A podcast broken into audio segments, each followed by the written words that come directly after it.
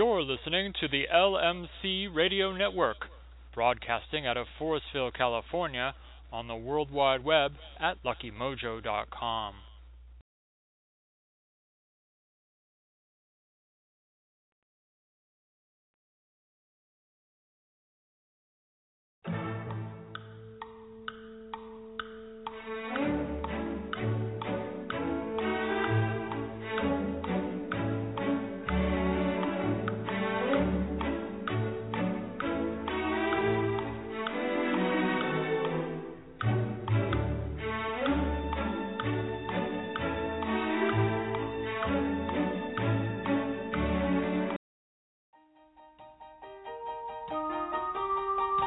The views and opinions expressed by Professor Porterfield do not necessarily reflect the views of the sponsors or their affiliates.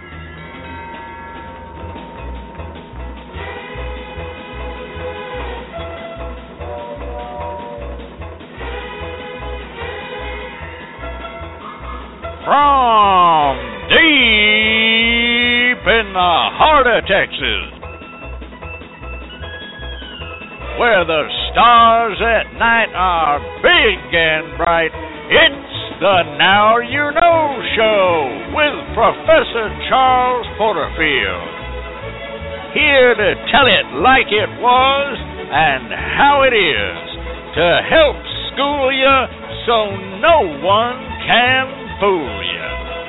Brought to you by the good folks at the Lucky Mojo Curio Company in beautiful Forestville, California, and online at luckymojo.com. So now, without further ado, here's Professor Porterfield.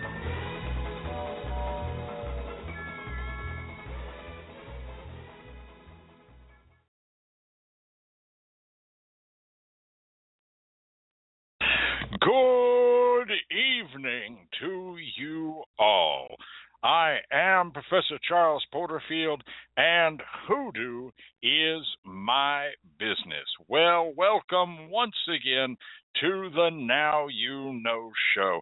And what a fine and fun week we have had around here. I uh, had an excellent week this week. Uh, I was uh, lucky enough this week to uh, be honored to be uh, not only on the Lucky Mojo Hoodoo Rootwork uh, this week, uh, along with ConjureMan Ali, but also although I was uh, on Candelo's Corner with Candelo Cambisa and Fiona Benjamin and Michael Carell and others. And what a fine time we had. Well, I have to tell you, though, I have perhaps the funniest story that has ever happened to me in all my years. And before we get going with the show and go over to the newsroom and all of that, I want to share this story with you. So gather up close to the radio, kiddies. This is one hell of a tale. And it is it is a blast and it I am still just so tickled about it and I want to share it with you. It is perhaps one of the most unique and interesting things that has ever happened to me. So, this week, strangely enough, I went out to uh, buy some supplies, engage in some purchasing of some things. And I met up with this man who was selling ravens. And now what happened was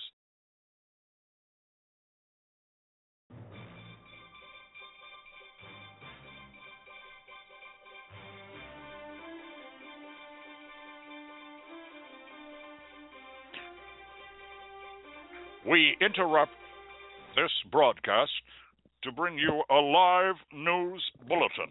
This is Chet Brink from the LMC Radio News Department with breaking news. Approximately one hour and 30 minutes ago, LMC veteran radio newscaster Phil Patchy Fogg was released from custody in Thunder Bay, Michigan, due to the efforts of the LMC Radio Defense Fund. He has since made his way to Lansing, Michigan, where he is ready to broadcast live on an ongoing situation there. We now turn you over live to Phil Patchy Fogg with this breaking news report Wheat or be Wheaton. Good evening, ladies and gentlemen. This is Philip Fogg reporting for the LMC Radio Newsroom. Approximately a month ago, this reporter began an investigative series on the addition of bread and bread products to meat being sold here in America's great heartland and in the northern Midwest.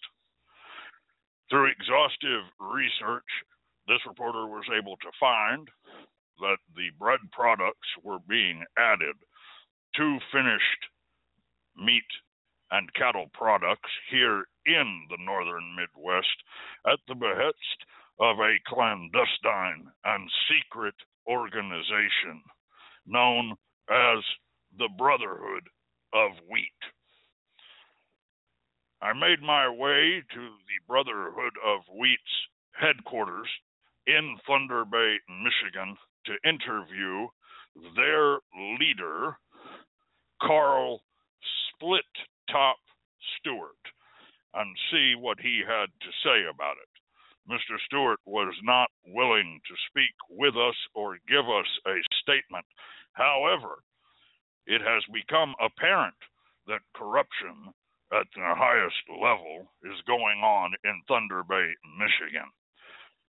Having gained access to public records, this reporter has found that this clandestine organization has slowly been buying up interests in meat packaging and meat processing businesses here, not only in Michigan, but also Illinois and Kansas.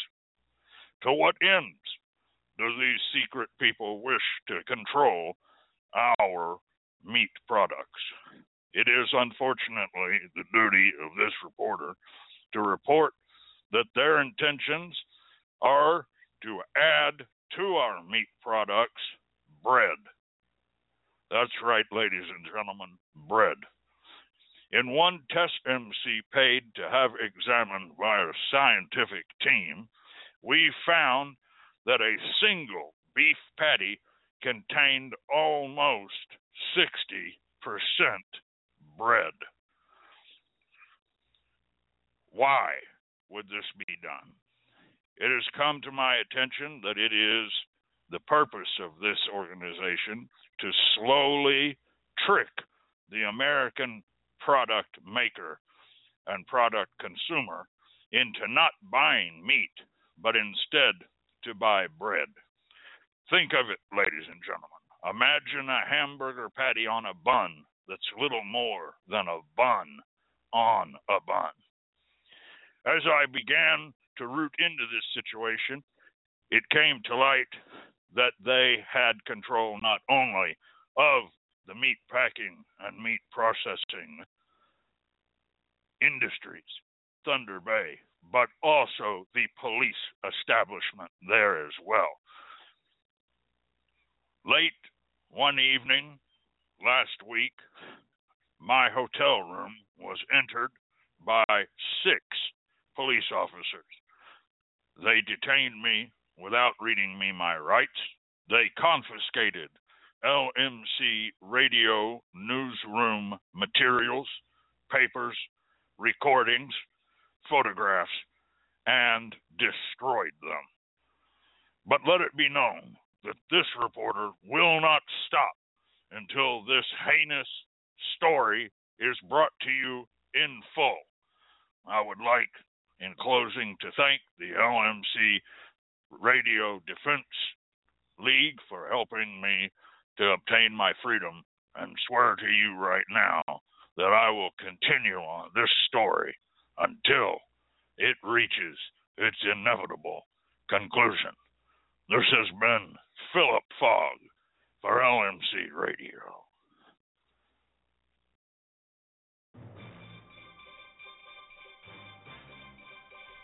Thank you, Philip Fogg, and we now return you to Professor Porterfield and the Now You Know Show.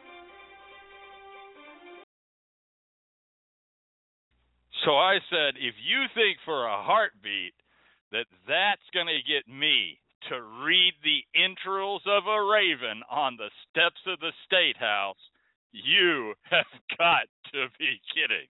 So there you go, folks. Be careful. Be careful with these people. They are always out there ready to take your money and just dress up anything, stick black feathers on a pigeon and tell you it's a raven. Well, we're going to go over to the LMC radio newsroom right now. Um, uh, in the newsroom tonight, and I believe that we can expect at some point in time a special news broadcast from our own Phil Patchy Fogg, who we found out just about an hour and a half ago uh, was released from uh, jail there in Thunder Bay, and we're hoping that we. What, Johnny? They what? They already broke in. They they and you just let me go. You didn't flip the uh huh. You couldn't have hit the light to let uh huh. So the Ravens door it just went no. Uh huh. Okay. Phil sound he sounded serious, did he? Uh huh. Good, great. Good, good work, Johnny. Um. Anyway, now we uh, take you over to our own Wink Winkstern in uh, the LMC Radio Newsroom.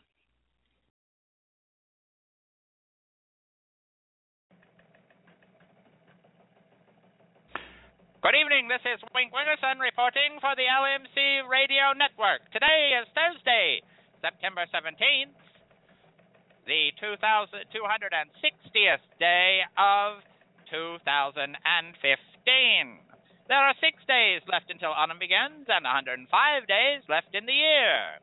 Today is Constitution Day as well as Citizenship Day.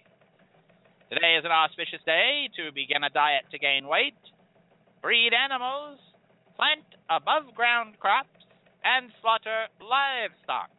Tomorrow will be an auspicious day to breed animals, plant above ground crops, and slaughter livestock as well. Today's highlight in history comes to us from 1787, when on this date, the Constitution of the United States was completed and signed by a majority of delegates attending the Constitutional Convention in Philadelphia. Also on this day, in 1937, the likeness of President Abraham Lincoln's head was dedicated at Mount Rushmore.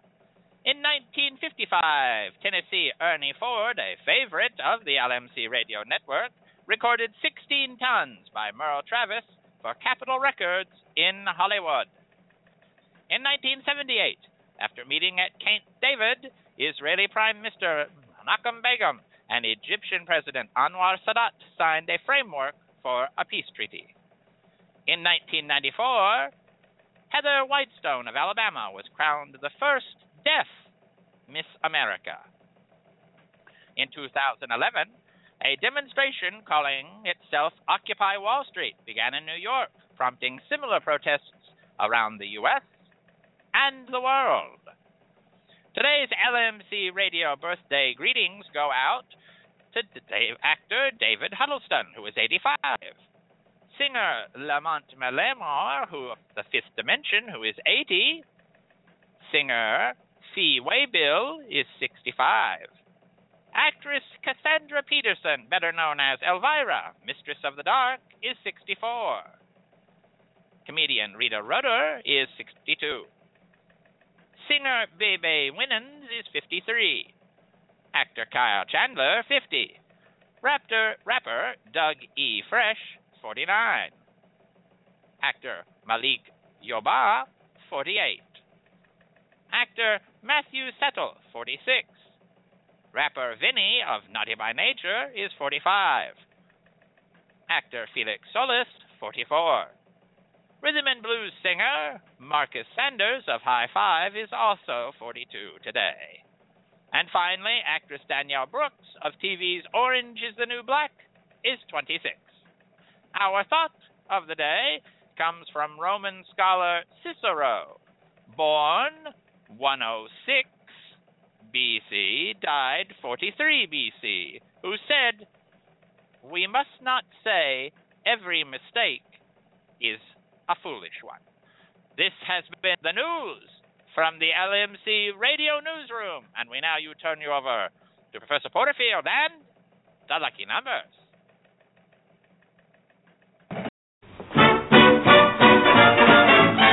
lucky number. Dreaming of lucky numbers. Hoping that those lucky numbers yeah. will show for me. Numbers only show for you and me. Superstitious.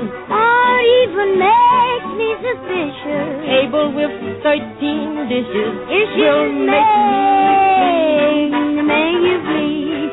Having peace. Hey, that's mommy. Yeah? Yeah, man. Well, alright put my trust in group of dust. Cause you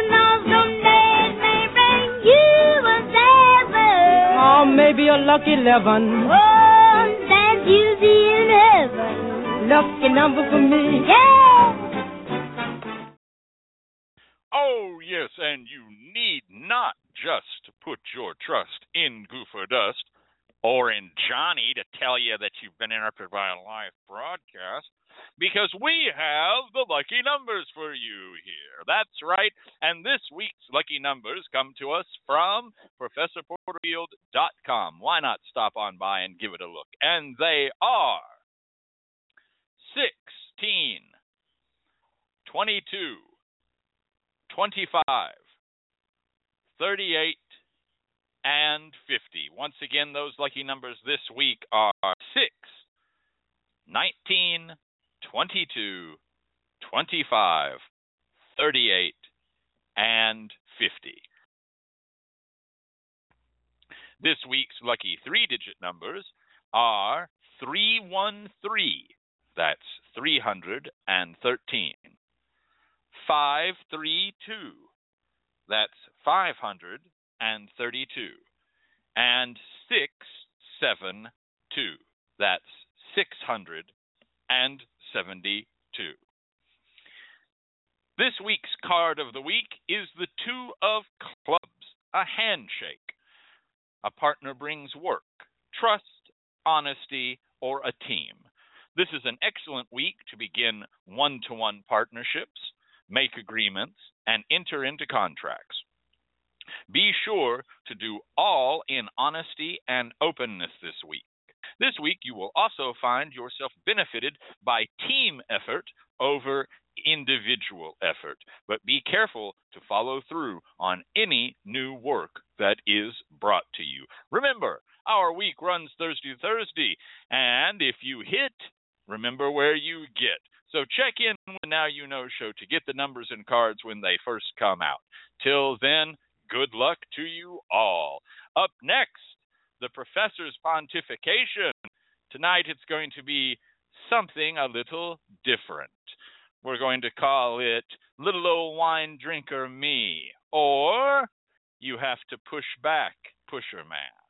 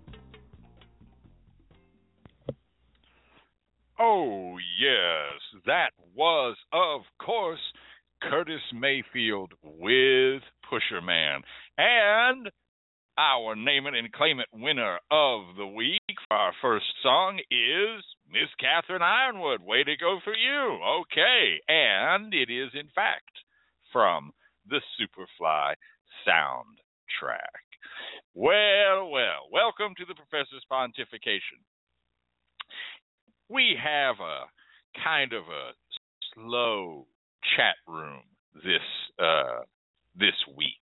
Not a lot of people listening. People must be busy doing something else, watching the football or something. And it's a shame because this is going to be a hot one.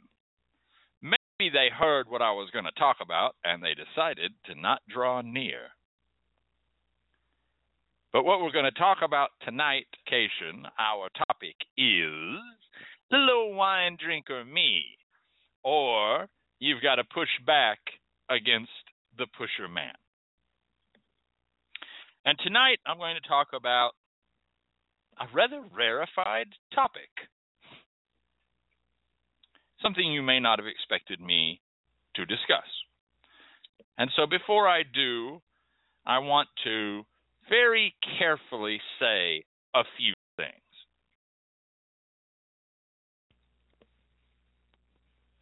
I want to very carefully say that I am in no way a teetotaler. I am not here to come down on anyone. I am not making judgment values against people's lives, how they live their lives, what they do with their lives, recreationally or otherwise. I'm not here to promote some sort of abstinence platform or anything like that. So please keep that in mind. What I am here to do is to hopefully deliver a needed warning. Now, what is that warning? We have talked a bit about this idea of going into a magical profession. In particular, on this show, about becoming a practitioner of hoodoo, becoming a root worker, becoming a conjure doctor. And we've talked about some of the trials and some of the struggles, some of the pitfalls of that, as well as some of the foibles of various people who come in at that. We've talked a little bit about in the past about disingenuous character of some individuals. And hopefully, we threaded our way through the little eye of the needle to giving good advice to you. So here's another piece of it. There is a fascination in magical communities and in magical circles that has to do with achieving an altered state of mentality, an altered state of being through the use of drugs and alcohol. It's not a news story. In fact, it's a very old story. And I'm not here to say that there are not appropriate means for doing that within a cultural framework. You're not going to hear me tonight go on some long ass rant against the peyote cult. Okay? That's not going to happen. What I am going to say is that one of the pitfalls in our magical community is people start to use substances, alcohol, marijuana, cocaine, the list goes on and on and on, first to achieve release and relief from what they perceive as the strains and stresses of being a magical or spiritual worker. You know, at the end of the day, with six or seven or 10 or 20 clients, and all of that, and all of those people's needs, and all those people's wants, and all those people's troubles, and they say, now it's time for a drink. Now it's time for a drink.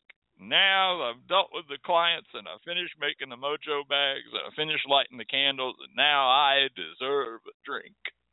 Yes, sir.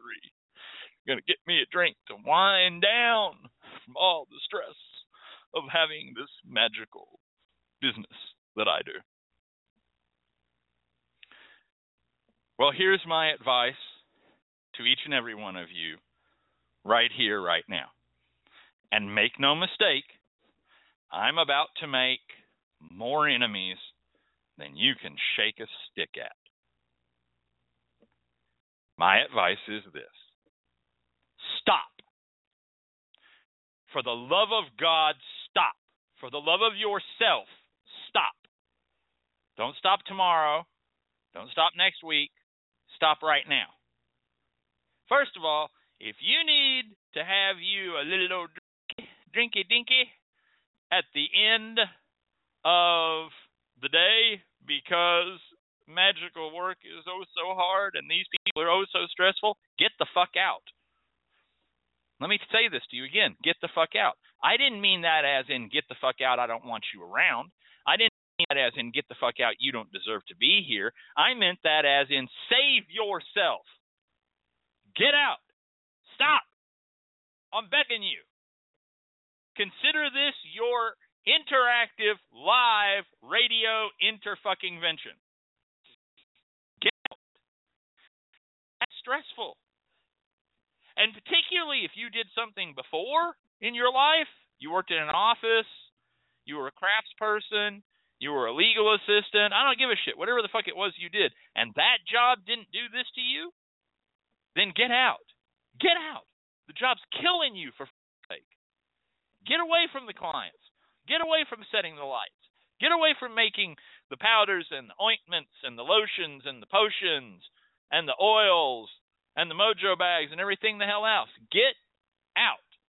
Because if it is so bad, if it is so terrible that need, hear what I just said? Need and don't disguise it to yourself. Don't don't don't chuckle up your own sleeve about it. Need, not want, not want, not well, you know, today I think I'll have a drink. Didn't have a drink yesterday, not going to have a drink tomorrow. Don't drink every day. But tonight I want a little drink. I'm going to have pasta, want a little wine with it. Going to have this cheese, Want a little white wine with that. Gonna have a little foot, go out and have a birthday party with my friend. I'm gonna have a little drink. Not talking about that. I'm talking about end of the day, glub, glub, glub, end of the day, time to open the bottle, end of the day. The work is that pressuring to you. You need to leave it behind at once. And then you need to address your growing alcoholism. Now, why did I not put that in the other order? Why didn't I say, stop drinking and keep doing the work? Because you have failed to gather something about the work.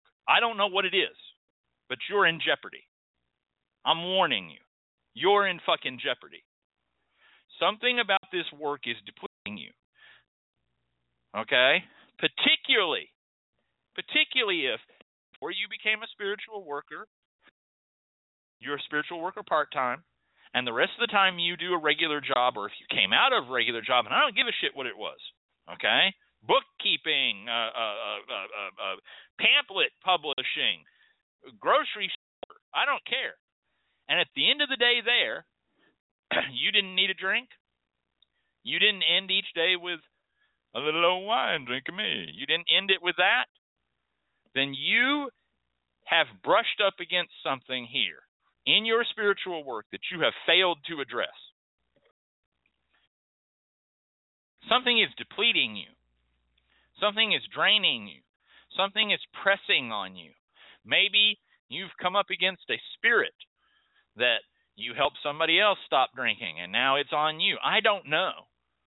But somewhere there has been a dip road and you have fallen face first into it. And so first you need to get away from the work until you can come back and address that in strength and in wisdom, and then you need to stop drinking. Now, that being said, if you used to have a quote unquote regular job, or if you're still working a regular job while you're doing your spiritual work, and you end every goddamn day saying, Well, man, I need a drink. End of the day, I need a drink. End of the day, I need a drink. Then, no, don't quit your job. Go to AA because it's not a spiritual thing that's going on here. You're an alcoholic. Now, right now, can we hear people tuning out? I can hear them. Can you all hear them? I can hear them. I can hear people turning this show off right now. I can hear people right now who are already on their sixth glass saying, Who the fuck is he? Oh, baloney, I'll kick you. Okay. Seriously. Time to stop. Am I talking solely about liquor, wine, beer? No. If you have to end every day with a joint, it's the same process. The same goddamn thing. I don't care organic it is and it comes from the earth and it's natural leaf. I don't even care if I agree with you that it's organic and it comes from the I don't give a shit. Because you're using it every fucking day. Okay? Goddamn day. You're using it as a crutch.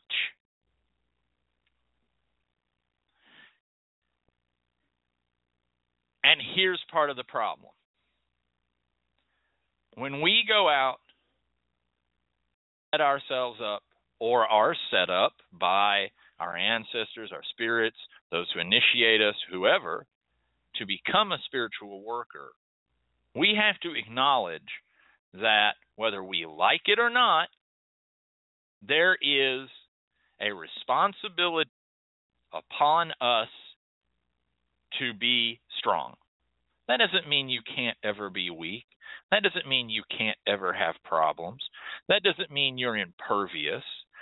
That doesn't mean, you know, you're two great feet of marble in a desert, you know, a once.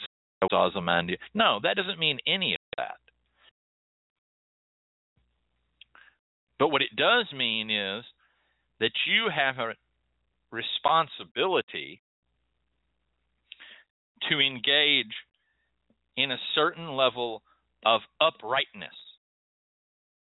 And if you are tempering, dealing with, paying off, coping with your spiritual practice by having, and don't kid yourself, having to take a drink, smoke a joint, do a line of coke, whatever, then you're not really doing it. You're burning yourself up. And I don't mean you're burning yourself up by the substance abuse, which you are. I mean you're burning yourself up from the spiritual practice. And you're sending a really ugly goddamn message to your students, to your followers, to your clients, to your friends, to everybody. The message you're sending them is A, this is a this is okie dokie. Okie smoky, well, yeah, this is the way it is, you know, it's no problem. It's okay. The message you're sending them is that apparently this is part and parcel of a spiritualist's life. That three hours every out of every four hours or five hours, however long your evening lasts, you're drunk or stoned, bombed out of your head. And let me stop this again and tell you once again I'm not telling you don't smoke marijuana, don't drink. I'm not telling you that. I'm talking about how and why. And it creeps in. Once upon a show, time on this show, I taught taught you and talked about sexual impropriety inside the community and how terrible that is. I have spoken on the manipulation and abuse of people who have mental illness and how terrible and wrong that is. Well, this is where those two meet. Here we're talking about self abuse of the worker and exploitation of substance abuse. And it's a serious goddamn problem. I'm telling you right now, I have fewer people in the chat room right now than I have ever had since the show started. This is the smallest audience I've ever had. I guarantee you that I'm going to get letters, hate mail, the evil eye, shade thrown at me from what I'm saying right now. Of all that it's been, 40 plus, 45 weeks, plus a Christmas show, other good times. And I'm telling you right now, this is the damn issue that's going to cause hue and cry. Why? Because there's not a goddamn addict alive who thinks that they're not in control. I got it. I'm fine. I don't need the booze. I don't need the joint. I don't need the spike in my arm. I'm in charge. I know what I'm doing. And who the fuck are you to get on your high horse and tell me what for. How dare you judge me? As well as a bunch of other people that are going to be whispering, laughing, saying, "Oh, you know he's talking about so and so. Oh, you know he's talking about so and so." No, I ain't talking about any one goddamn person. If I was talking about one goddamn person, if I was talking about one goddamn person, I'd name them. I'm not talking about one goddamn person. And this spreads, okay? Then we have workers who live this way for so long that when they get together with other workers, well, everybody's got the same problem. Bob gets together with Ted, gets together with Susan, gets together with Carol, gets together with Mary, gets together with Kim, they all do this. So what do they do when they get together? They do it together. They get drunk together. I'm again not talking about you went out on a night with your friends. You want to go to the bar with your friends on a Friday night, Saturday night, when the fuck ever? Dude, be my. I have been in many a goddamn honky tonk. Okay? I have been in many a goddamn bar. That's not what I'm talking about. I'm talking about let's come together and talk about spiritual things. Let's come together and discuss clients. Let's come together and talk about what we're going to do for our spiritual practice, for the proliferation of our art, of our craft, of our community. Let's come together and put together study plans. Let's come together and and think about classes we want to teach. Let's come together and address serious spiritual matter that I alone can't deal with. That's why I brought you, my friends, in on. But before we do any of that, let's have six or seven drinky dinks. Are you fucking shitting me? Spiritual work to engage in planning, community building, teaching, sharing of information. And before you did that, the way you all grounded and centered, the way you all cleared your head, the way you all came to the Holy Ghost fire, the way you all accessed, uh, accessed the ancestors, the way you all foretelled to see what divining aspect or auspicious or inauspicious energy was upon the meeting was you had a goddamn six or seven drinks.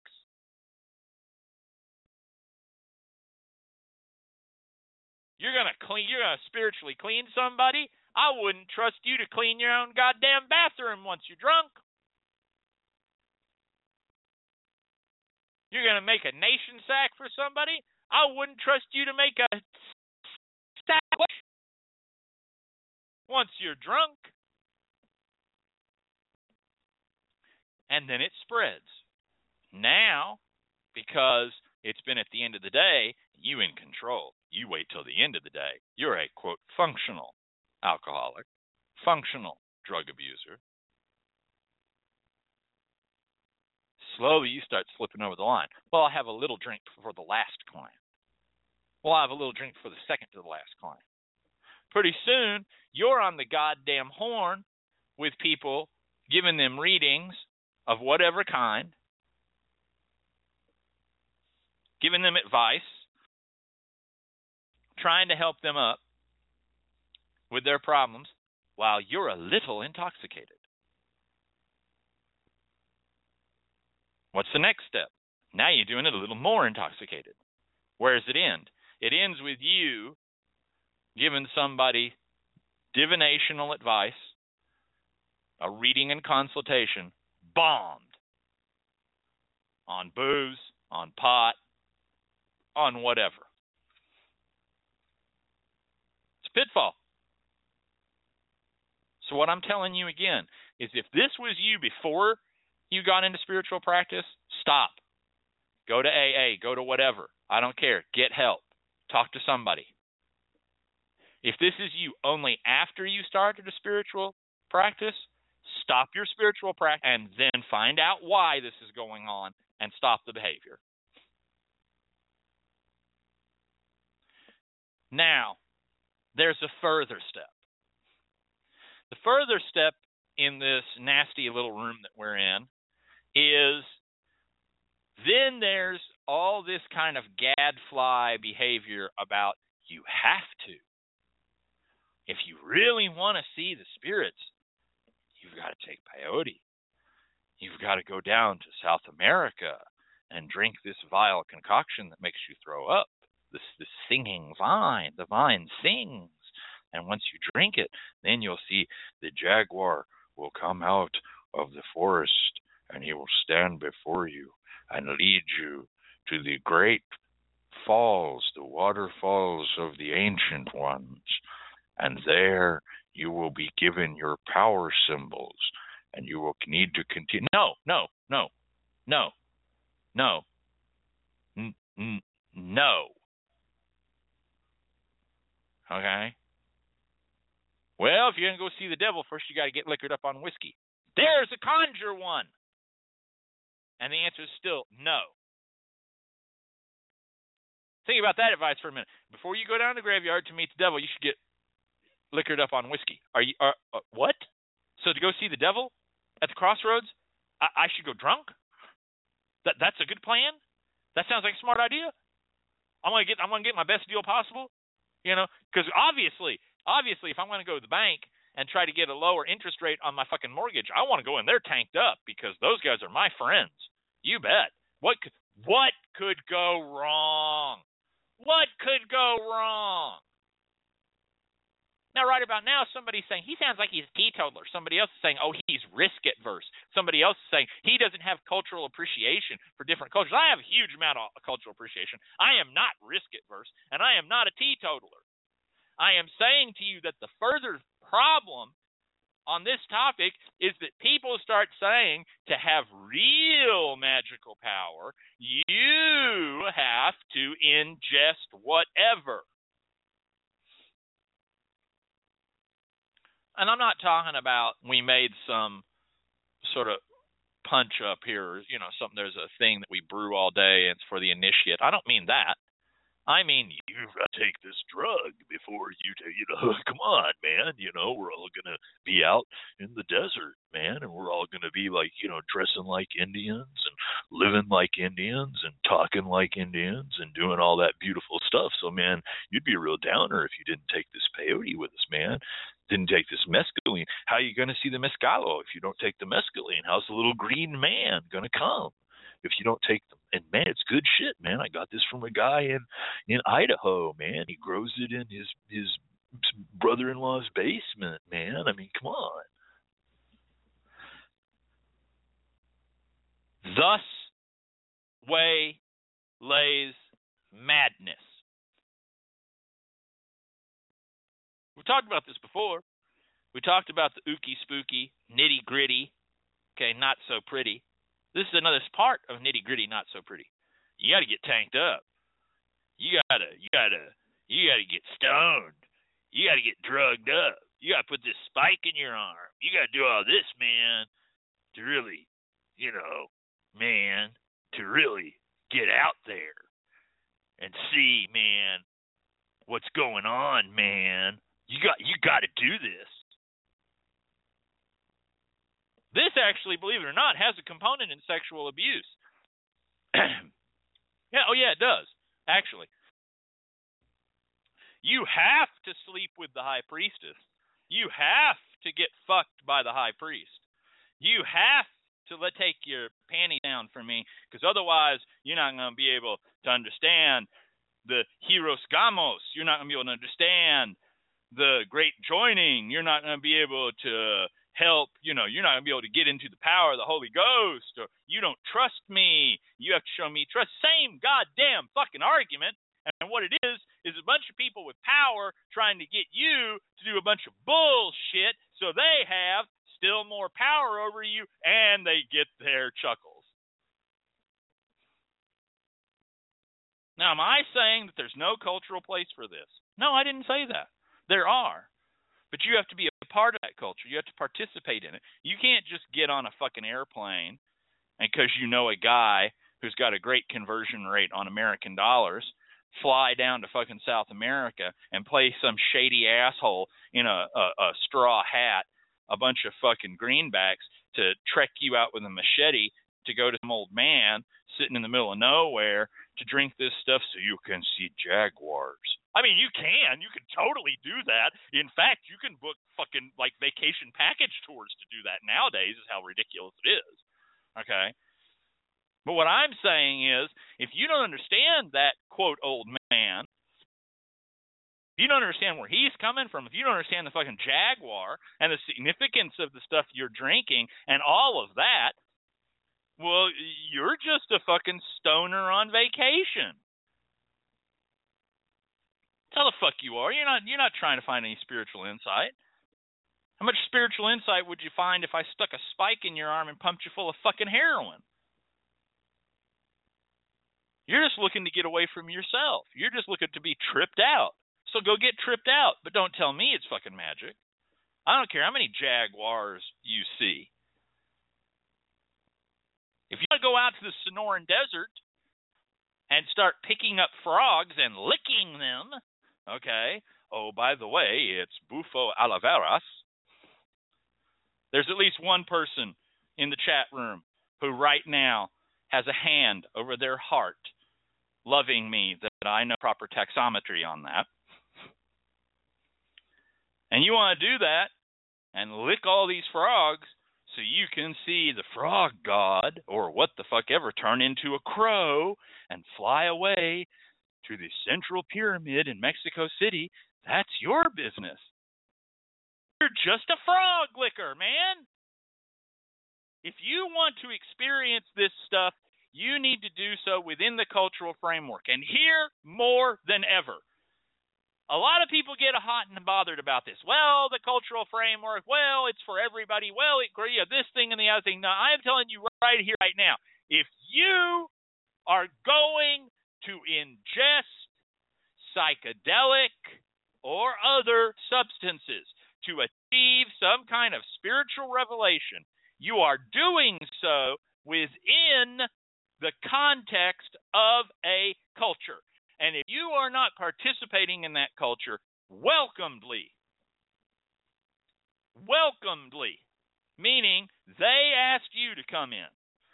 Okay, you didn't barge your way in, you didn't pay your way in, you are part, truly participating, then you're, again, just a stoner on vacation. That's that's just it. You're just a stoner on vacation. All right?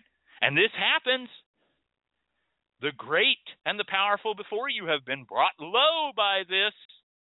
Dear little Uncle Aleister died of the fucking shakes in his bed, rubbing his fucking arms.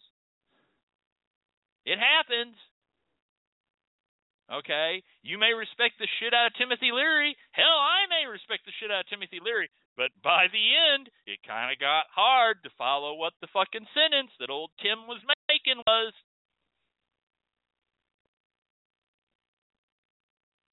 This has happened before to your elders and to your betters. Your spiritual enlightenment does not make heroin less addictive. Your magical path does not make alcohol less addictive.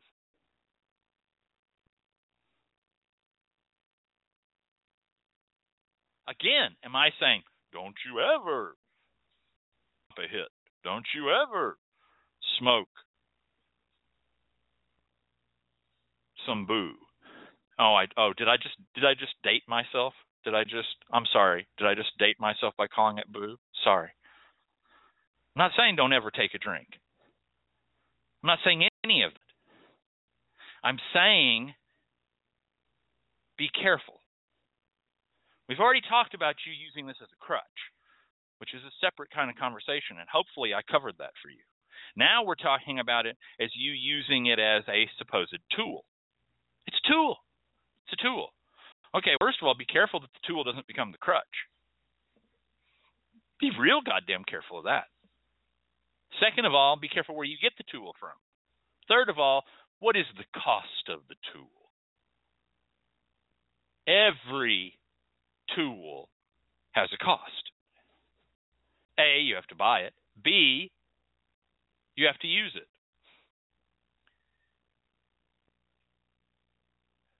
This happens every year in the Northeast. It snows, nice, thick, beautiful snow, and all these guys about my age who still think they're in the same condition when they used to play high school football decide that they can go out and clear their own driveways and clear their own walkways because they have a snow shovel. They have the tool. And it's basically heart attack season. A lot of them die too because roads are very icy and ambulances can't get to them in time. It happens every year. Go look up the statistics on it. I'm not making that fuck up. Because all these men think they're in great shape. I'm fine, and they have they have the tool, the snow shovel. Snow shovel is designed to shovel snow. I can go clear my pathway. I can go clear my driveway. Down they go with heart attacks. Because the cost of the tool, in this case, is the strength to use the tool. And they don't have that. And so the cost they end up paying is heart attack.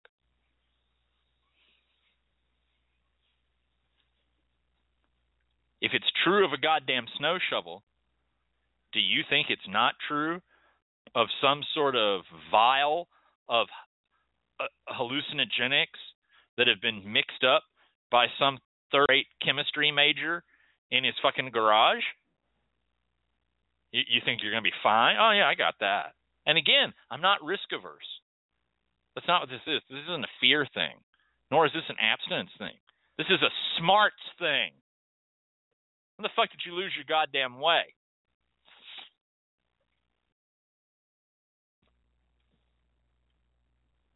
And it is a problem.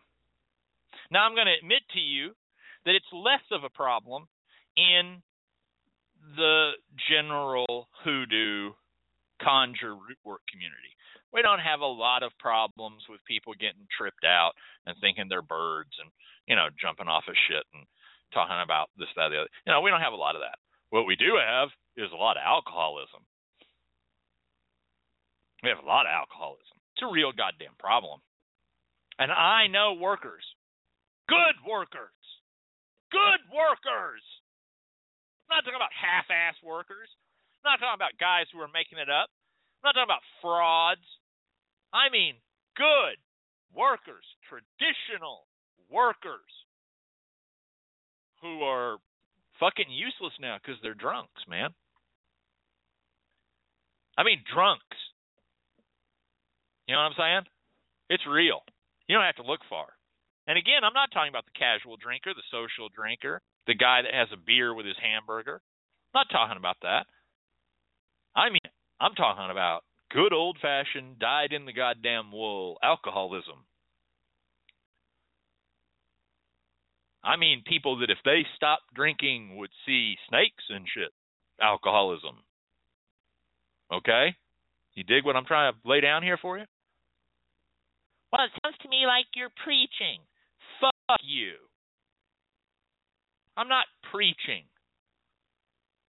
What I am doing is trying to speak earnestly. Because I'm begging to make no mistake. Tonight, you hear Professor Porterfield beg. Please, baby, stop. Darlings, stop. Stop doing this to yourself.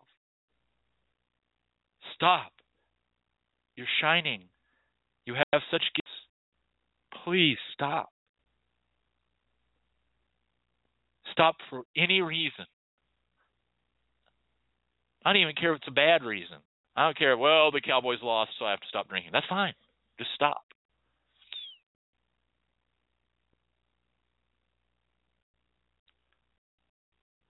Now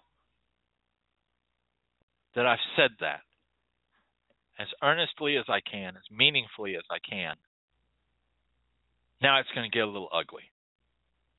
So hold on to your hats. I want you to listen to me right now. Because this show is not just for workers, it's also for people who go to workers, it's for people who are just interested. If you are going to a worker and that worker, it becomes obvious to you that that worker is drunk, that that worker is stoned, while they're working for you, while they're dealing with you. You know, while you're sitting across the table from them, while you're on the phone with them, the emails, on Skype, however, people are communicating these days. And that's become something that you are aware of going to that worker.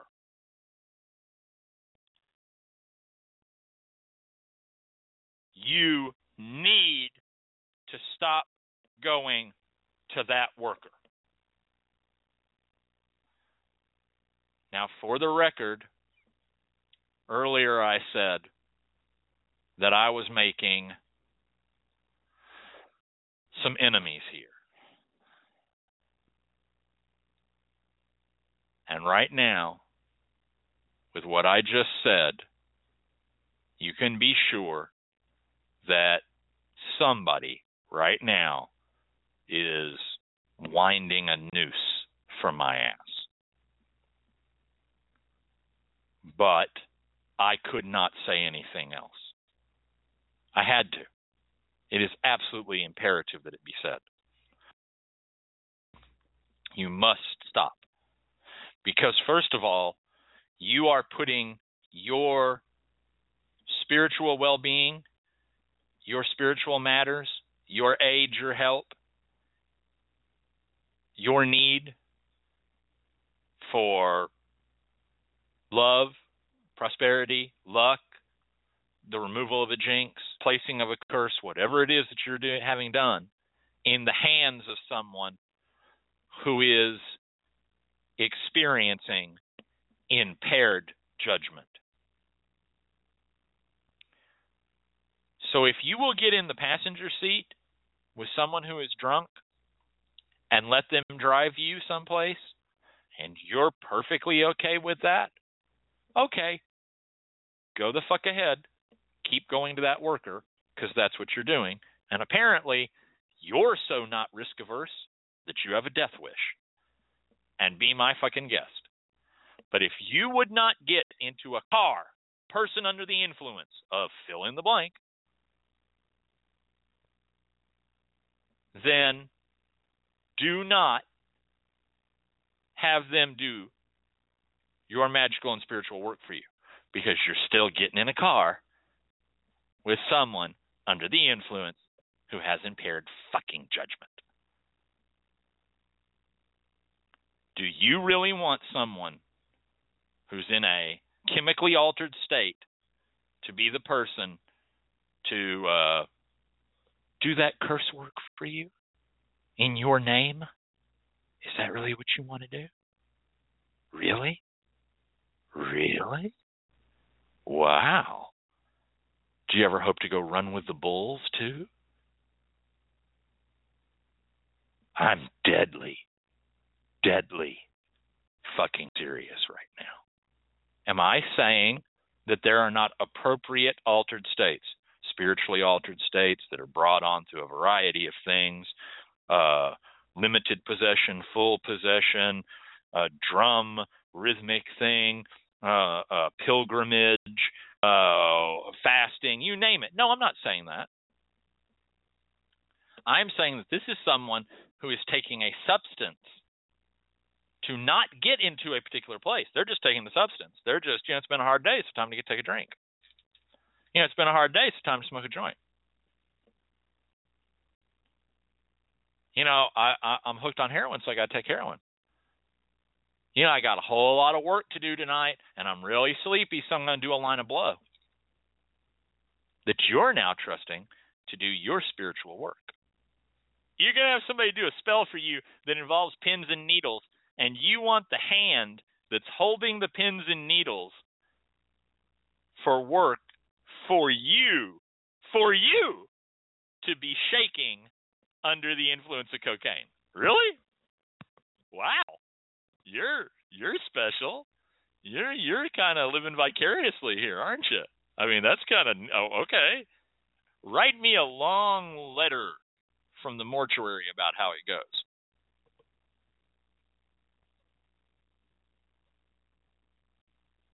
I'm dead serious. If you become aware that your spiritual worker is dealing with you, is dealing with you. I'm not talking about later. I'm not saying, oh, I, you know, I go and see uh, uh, uh, uh, uh, Papa Johnny, and I saw Papa Johnny in a bar, and he was sitting with some friends and they were drinking some beers. Oh, fuck Papa Johnny. That's not what I said. That's not the fuck what I said. What I said is, if you become aware that while you're talking to Papa Johnny face to face and he's doing a reading or work for you, or God forbid, a spiritual bath or bathing or a head wash or a foot wash, or if you're talking to Papa Johnny on the phone and he's doing a reading for you or a consultation from you, or you're getting emails from Papa Johnny that make no fucking sense because he's fucking bombed when he's writing them, you need to stop going to Papa Johnny for fucking work. That's the fuck what I said. You want to twist it into something else, you go twist into something else.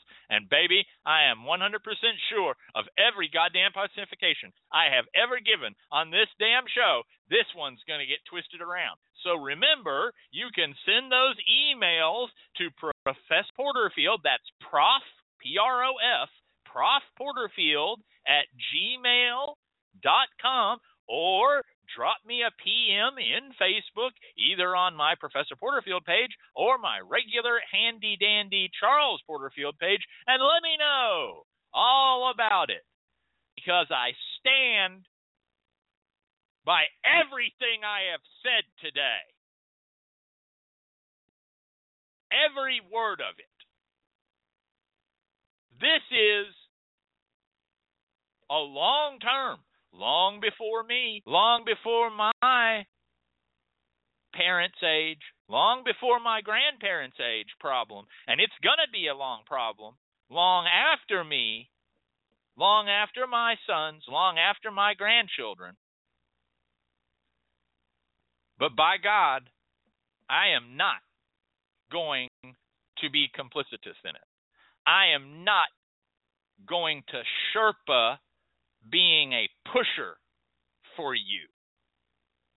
What I am going to do is call out the pusher.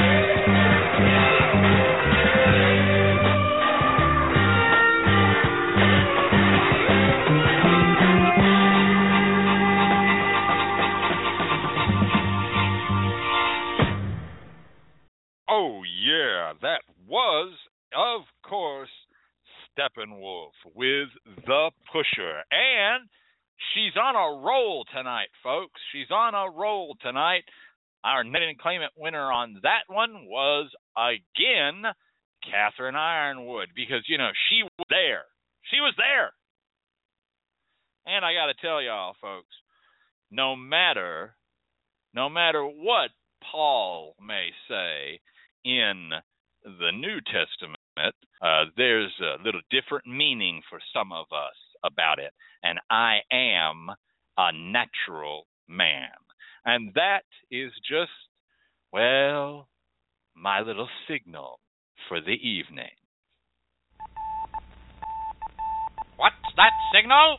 Why, that's the LMC Radio Network on the air. The LMC Radio Network broadcasting around the globe, bringing news, information, education, and entertainment to all. The LMC Radio Network in the Vanguard.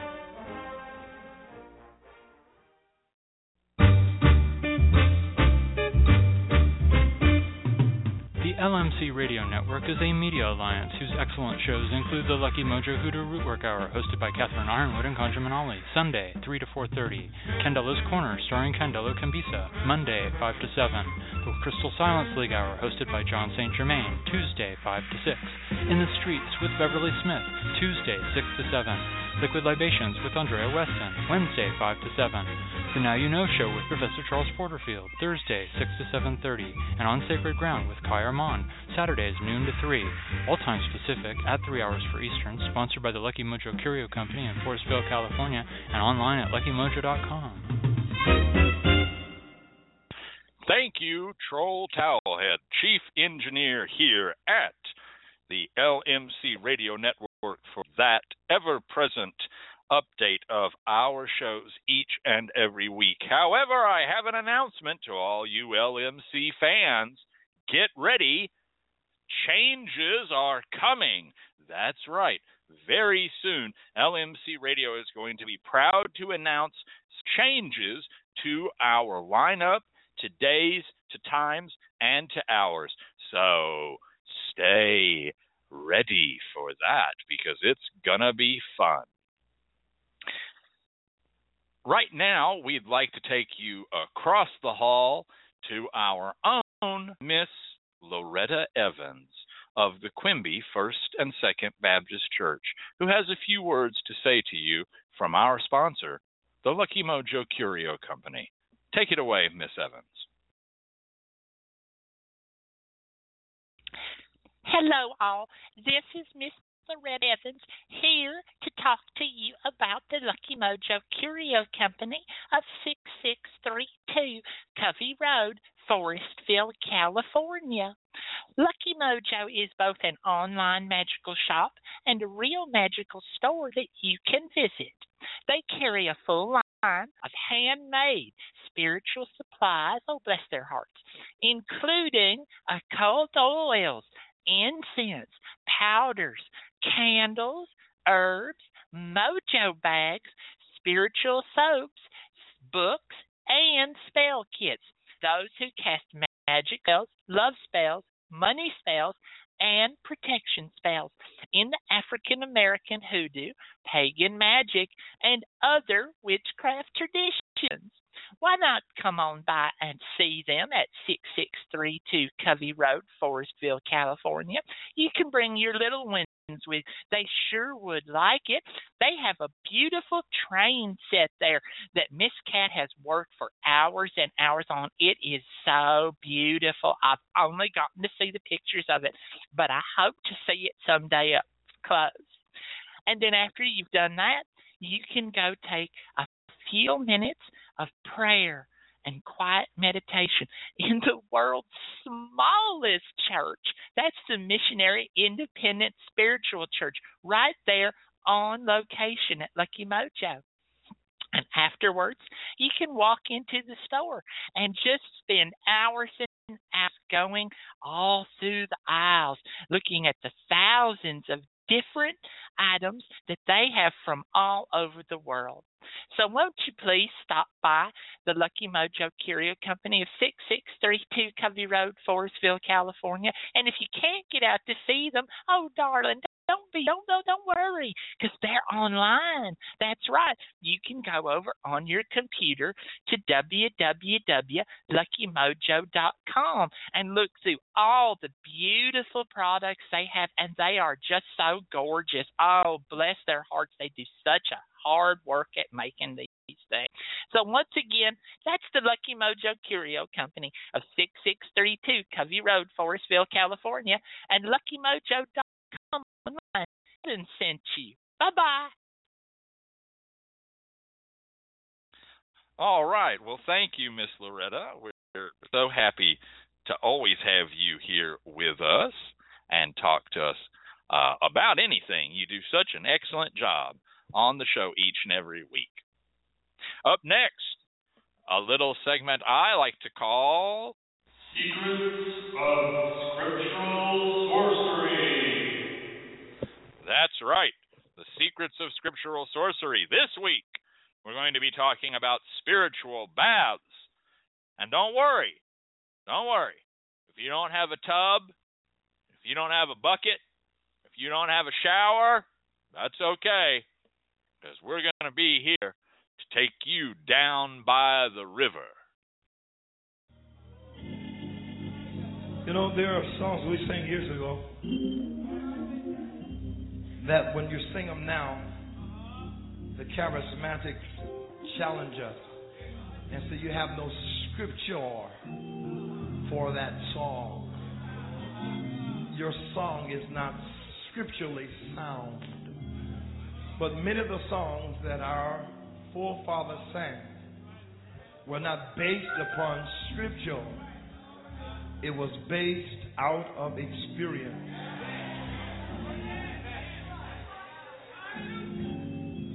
They experienced things and they went through things. And sometimes in the fields, I'm told, because I'm not that old, that that was a way they would signal one another. Tell them how to meet each other at different places, how things could go for them. I just need to hear that in my ear that I could kind of get it. And sometimes after they'd worked all day, they wanted to just meet together and have prayer. They would just tell each other, let's go down by the river. Let's go down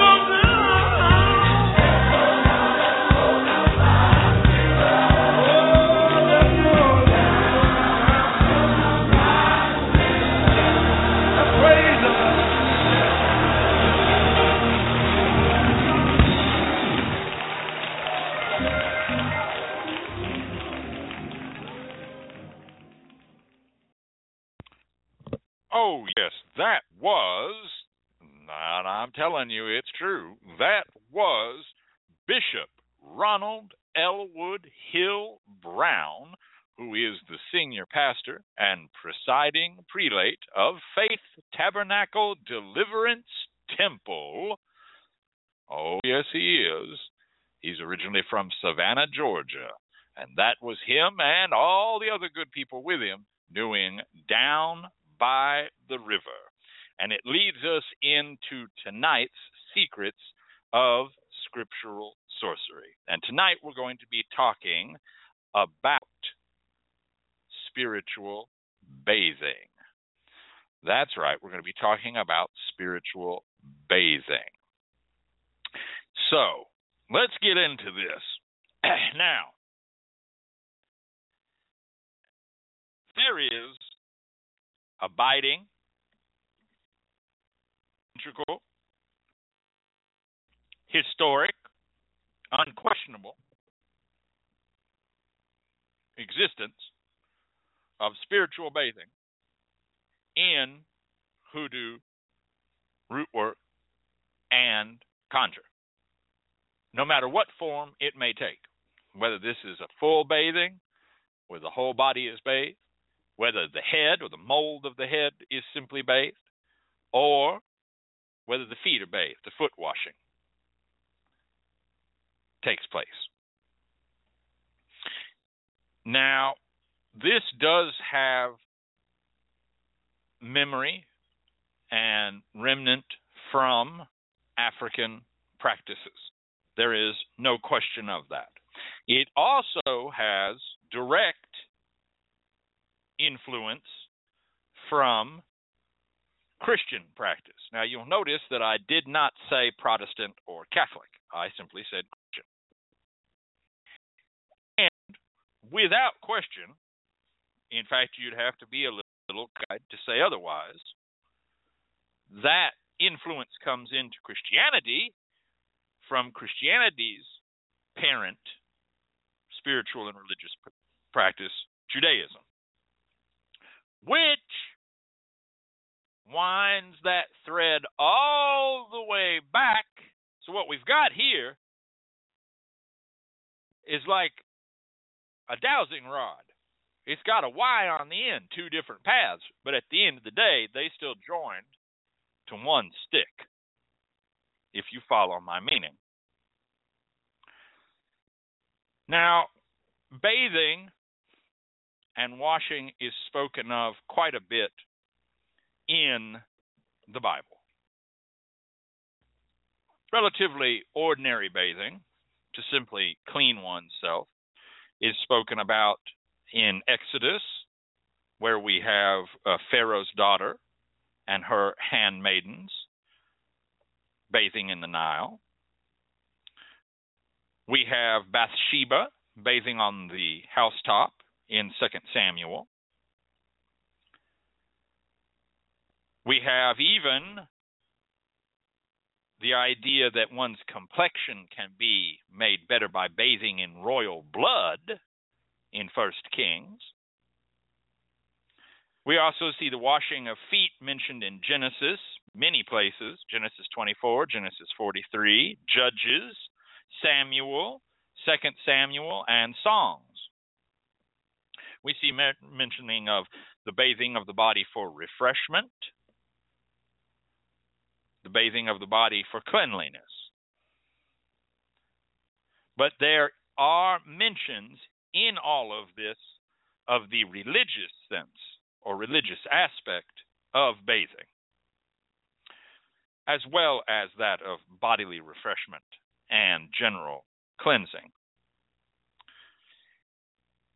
And this seems to have entered into, or these two ideas meet, this idea of bodily refreshment, cleansing, and spiritual cleansing, we see enter into together in the washing of hands before meals, which you see in Genesis 18, Genesis 19, and in Luke 7.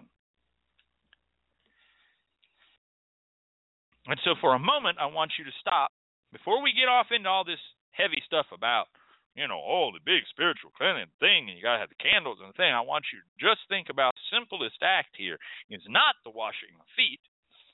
The simplest, quote unquote, spiritual bathing is the washing of your hands before you eat. Most of us in the modern world in the present day, we think of that as just, well, it's absolutely sensible. Why would you not? Your hands are dirty. You're going to touch food. You're going to put food in your mouth.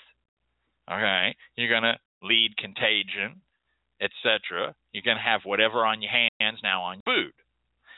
So we see it as sensible, except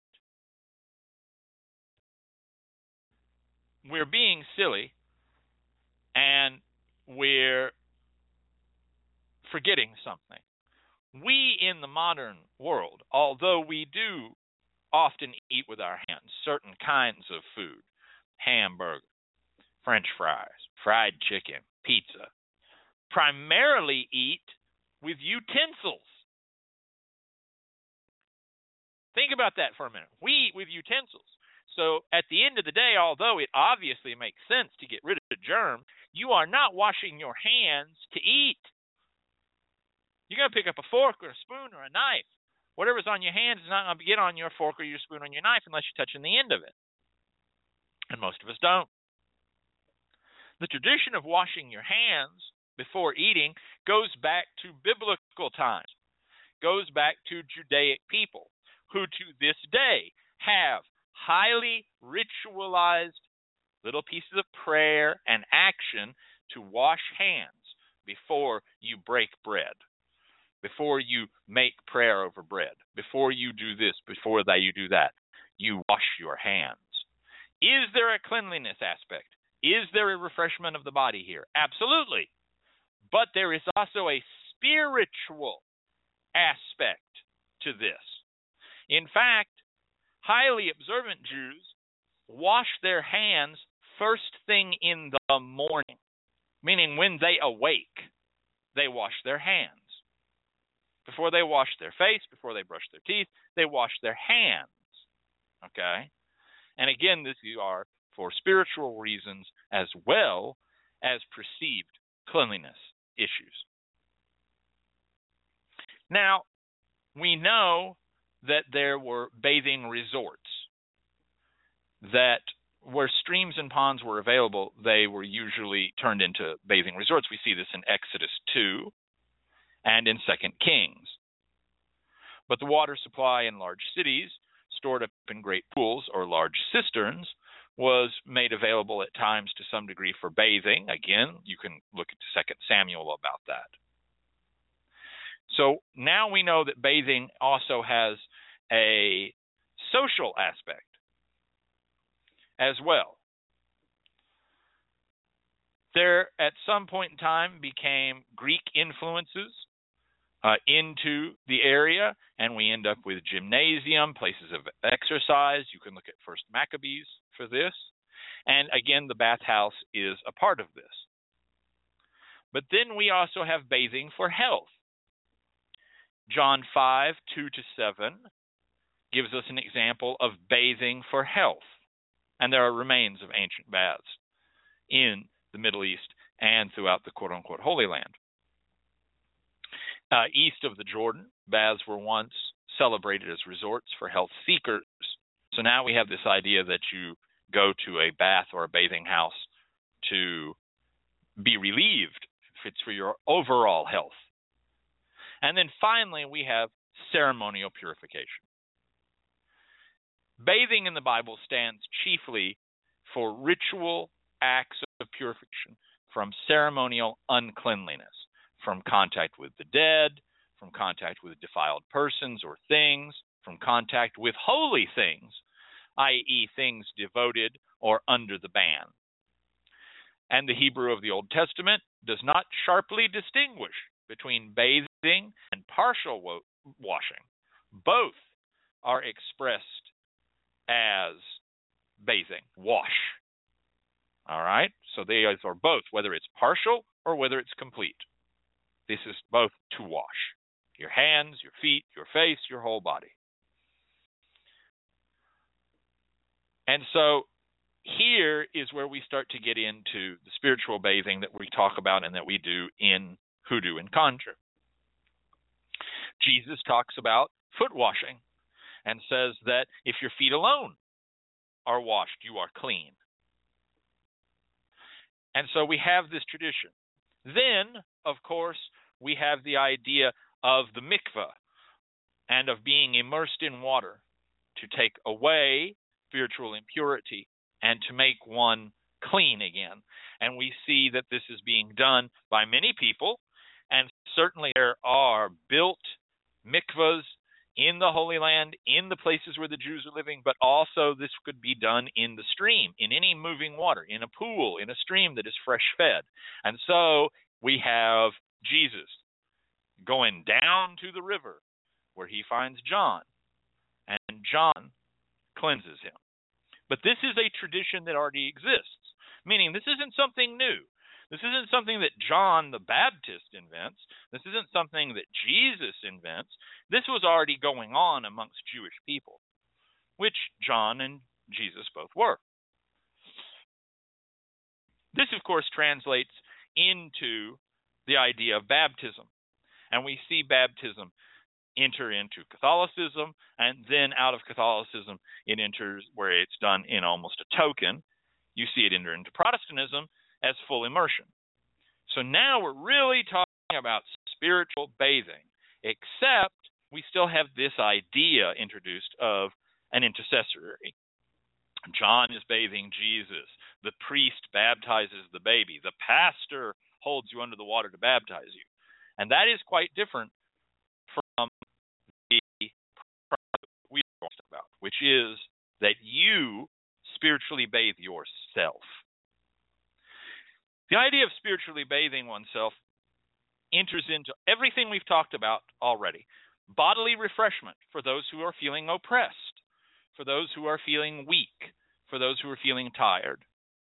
Cleanliness, in the case of those who wish to take off something that has been put on them that has led to a physical ailment, swelling in the feet because you walked across something, etc., and spiritual cleansing.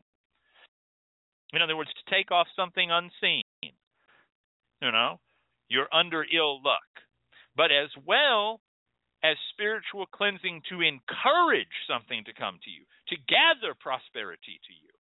All right? And all of this comes out of Scripture. All of this comes out of this. Again, as well as more distant African practice, which again influenced Judaic practice.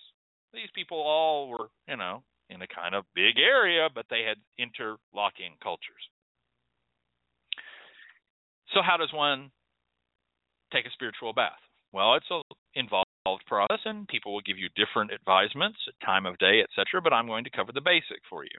The basic idea is that you have water that you have prepared with certain ingredients because they either have spiritual potency or the materia magica of them, and you enter into the water, you say prayers, you wash yourself. You may wash yourself down to remove something, you may wash yourself up to bring in something, because remember, this is not just about removal, this can also be to draw. You cleanse yourself, you leave your bath, you air dry so that the substances that are in the prepared water are on you and you dress in clean clothing, and then you, in some cases, will take that water and dispose of it in a ritual manner, depending on what you need to do. In other words, you want to get rid of something, you're going to throw that water away in a place such as the crossroads, etc., to remove it from you. If you're trying to draw or keep something to you, you might dispose of that water into your backyard to keep it close to you.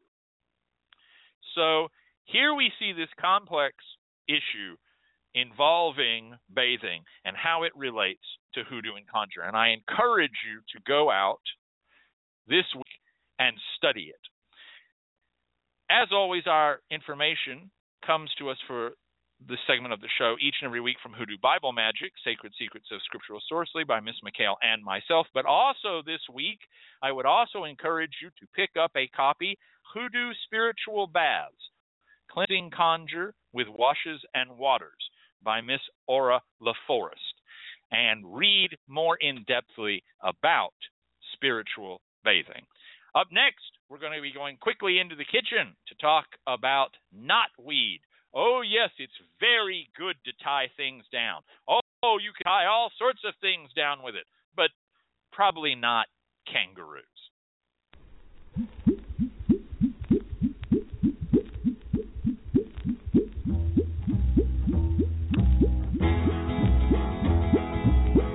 There's an old Australian stockman lying, dying. And he gets himself up onto one elbow and he turns to his mates who are gathered round and he says, Watch me wallabies feed, mate. Watch me wallabies feed. They're a dangerous breed, mate. So watch me wallabies feed all together now. Tie me kangaroo down, sport. Tie me kangaroo down. Tie me kangaroo down, sport. Tie me kangaroo down. Keep me cockatoo cool, curl. Keep me cockatoo cool. Oh, don't go acting the fool, curl. Just keep me cockatoo cool. All together now. Tie me kangaroo down, sport. Tie me kangaroo down. Tie me kangaroo down, sport. Tie me kangaroo down. And take me koala back, Jack. Take me koala back. He lives somewhere out on the track, Mac. So take me koala back all together now. Tie me kangaroo down, sport. Tie me kangaroo down. Tie me kangaroo down, sport. Tie me kangaroo down. Let me abos go loose, Lou. Let me abos go loose. They're of no further use, Lou. So let me abos go loose all together now. Tie me kangaroo down, sport. Tie me kangaroo down. Tie me kangaroo down, sport. Tie me kangaroo down. And mind me platypus duck, Bill. Mind me platypus duck. Oh, don't let him go running amok, Bill. Just mind me platypus duck. All together now. Tie me kangaroo down, sport. Tie me kangaroo down. Tie me kangaroo down, sport. Tie me kangaroo down. Play your didgeridoo, blue. Play your didgeridoo. Uh, like, keep playing till I shoot through, blue. Play your didgeridoo. All together now, tie me kangaroo down, sport. Tie me kangaroo down. Tie me kangaroo down, sport. Tie me kangaroo down. Tan me hide when I'm dead, Fred. Tan me hide when I'm dead. So we tanned his hide when he died, Clyde, and that's it hanging on the shed all together now. Tie me kangaroo down, sport. Tie me kangaroo down. Tie me kangaroo down, sport. Tie me kangaroo down.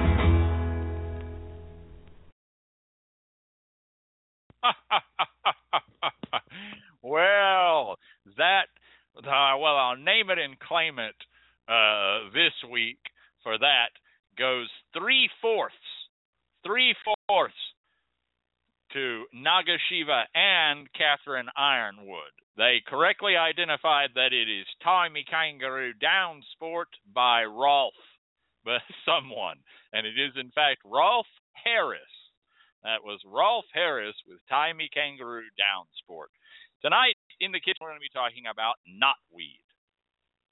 Weed, also known as crawlgrass, knotgrass, and lady's thumb. Knotweed is used in spells to bind and restrict someone, to control a person's movement in some way, or to symbolically tie things. It can be used to bind a lover to you, to stop an enemy's luck and send them away, and to bind the influence of enemies to your children. But I am going to specifically talk about one particular use for it tonight, and those of you who heard the pontification will understand why. Knotweed can be used to remove problems and bad habits. Use something small to symbolize your problem. For instance, a bit of the drug hurting you. And on a folded up paper upon which you have written a description of the problem or a photograph of whatever is tempting you, you will mix knotweed with soft beeswax and form it into a ball around now, let's say this again. Form it into a ball around the object as you speak aloud your desire for your problems to go away. Then you take this ball. Again, this ball has in it either a little piece of paper that you've written down the description of your problem or a picture of what's leading you astray, or a little bit of the substance that you have found yourself addicted to, or even a tiny little container of whiskey, you're going to put soft beeswax around it. And, well, where am I going to get soft beeswax? Well, you can get it off of cheese, the little tiny cheeses with the laughing cow. They are all wrapped in wax, and you can get them and make a little ball with the knotweed inside with it. Then you're going to take this ball to the graveyard and bury the ball in the graveyard and ask the spirits of the dead to help your problem until you return and then walk away and stay away from it. You can also take it to the grave of a beloved ancestor, someone you know would want you to do good, someone who would know you know would want to help you with a problem, to help you get over alcoholism or drug abuse or smoking or whatever it is, spending, sexual addiction, whatever you've put into this, you take the ancestor and bury it at their left side to place it under their left hand for them to hold for you to help liberate you, to help keep you out of this. Normally, you tell us a whole lot of spells. Yes, normally I tell you a whole lot of spells. Tonight, I'm not telling you a whole lot of spells. Tonight, I'm talking about this one in particular because you can go this week and you can go this week and find more information about knotweed and the fact that it can be used to tie a lover down, that it can be used to bind up an enemy, that it can be used to do all these things, tie up all these things, both positively or negatively. And that's your responsibility to go and learn that, you see. But I'm telling you this spell because of what we talked about in the pontification. And if you are a spiritual worker, or if you're not a spiritual worker, and you are having a problem with addiction, you need to address it. You need to address it with yourself first, with your family, with a trusted counselor, whoever that may be, a, a professional psych- a psychiatrist, psychologist, counselor of that nature, a minister, a priest, Apollo, whoever whoever it is that you go to to be able to talk about these things.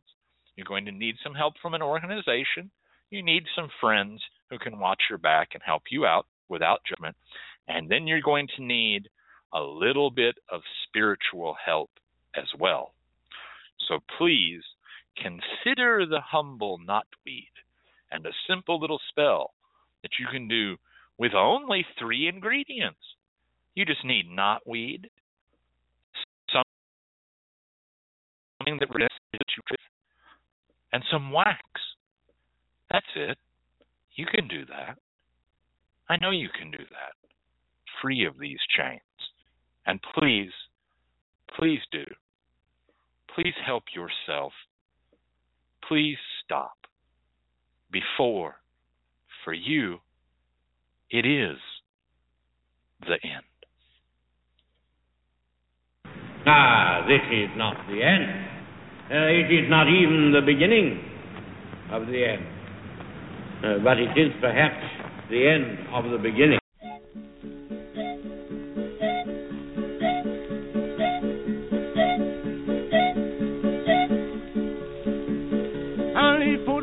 Texas and go to Texarkana and don't back to Fort Worth. Come on down to Dallas, calling Katy, coming through the territory in Kansas City and Kansas City, St. Louis and St. Louis, Chicago.